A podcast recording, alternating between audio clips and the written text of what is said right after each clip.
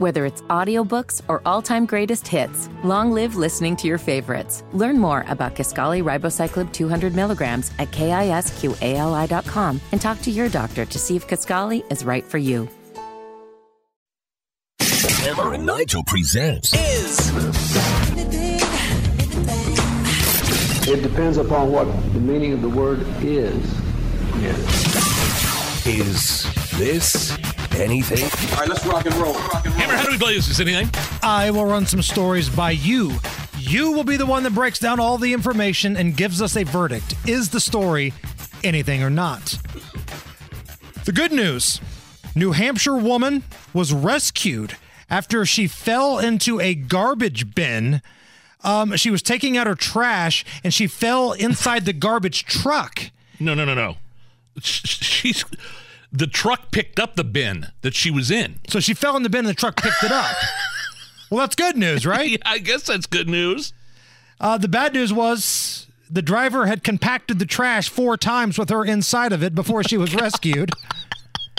She's okay.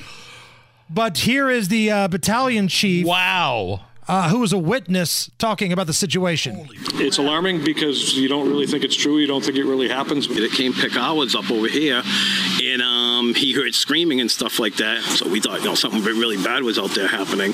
Yeah, definitely nothing but raccoons, maybe little critters in there, and that'll spook you, but never a person in there. I talked to the driver. He seemed to be okay. It's not the first time this has happened to him. Yeah, it was definitely one for the books. It's not the first time you've had a human being in your garbage truck.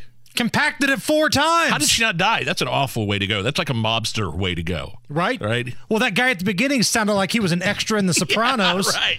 And this was in, what, New Hampshire? It's close to New Jersey. I could see it Isn't there a scene in Goodfellas where a couple of the mob guys die in the garbage truck as they're, Yeah. getting, they're getting rid of all the all the mobsters because they spent all the money from the airport heist? Frankie Carbone hanging in the meat freezer of the right. semi truck. And by the way, we were talking about traumatic uh, movie deaths the other day. Like, um, what were some of them? Macaulay Culkin and My Girl, Apollo Creed, Apollo Creed, Goose. Goose.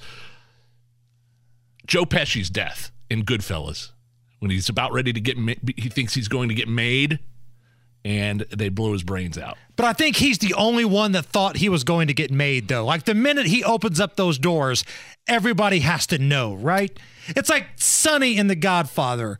You had to have known that was coming, right? When you're going up to the toll thing when he got lit up. Well, old, you know, De Niro's character Conway, James Conway, didn't know. True. Remember they called him and said "Eh, it didn't happen. He's gone. The little guy's gone. It's gone. He started smashing the phone against the uh, right the Right. thing. Right. Goodfellas, great film. I know, but I'm just saying traumatic. That's that one I didn't see coming. You may have. I did. All right, so let me go through your list of traumatic fears. Getting mauled to death by a tiger. Yes. Getting dragged to death and eaten by a shark Dragged in the the bottom ocean. of the ocean. Yeah, and being compacted by trash. that'd be terrifying. Just absolutely terrifying. If you have How to pick, if you have to pick one of those ways to go, Uh, I'm going trash, I guess. How does this woman end up in a trash bin, not able to get out, and then the guys don't hear her? Like, how long is she in the garbage bin before a truck coincidentally comes around? he's got earpods in. He's listening to music. He's, you know, maybe he's listening to the Hammer and Nigel Uh, show. I don't know. Lots of questions. Is this anything? An Ohio town is left confused after someone set up a display featuring the mayor's name, the Confederate flag, and dozens of toilets underneath of that Confederate flag. I've Seen this? It's a lot going on here. Here are a couple of the residents who don't really love the look that the city is portraying.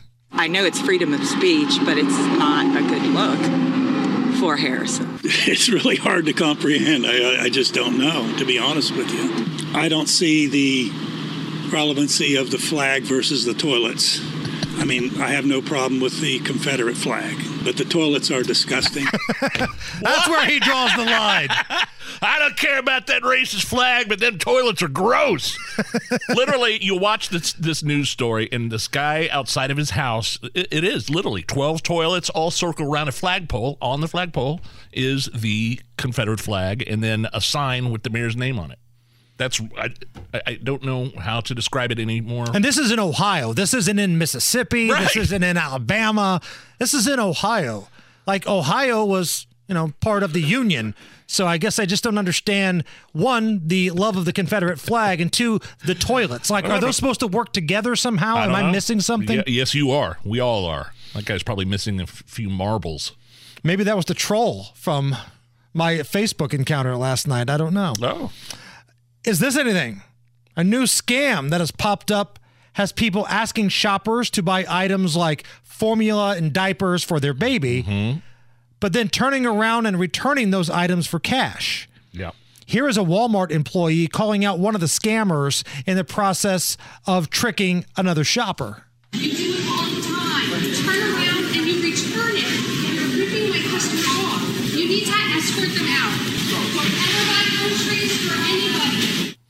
Wonder if you're breaking any laws. You know, it's it's definitely a scam. You act like you're some sad sack who doesn't have enough money to feed their kids, and somebody at Walmart gives you, you know, buys the formula for you, and then you give it to this scammer, and they turn right back around, go to the returns, and get the cash back for it. Is there anything illegal? Don't I mean, give them the receipt. Say, I'm going to buy this for you, but you don't get the receipt. Like, because Walmart won't take it back if you don't have the proof of purchase, will they? Who knows? Yeah. Allison, let me defer to you. You work over at Sullivan's, right? And I know Sullivan's is not Walmart, but if somebody tries to run this similar scam with lawnmowers, like they have to have the proof of purchase, right? Absolutely. At least a receipt or a confirmation or something. And if they don't have that, there's no goodwill of saying, "Oh, okay." It doesn't work that way. Well, I guess it depends on the Walmart in this situation. if, if you get like a teenager at the customer service, I bet you could get away with it. I mean, if you get somebody dumb enough to fall for it, then I guess all is fair in love and scams. It's the Hammer and Nigel show.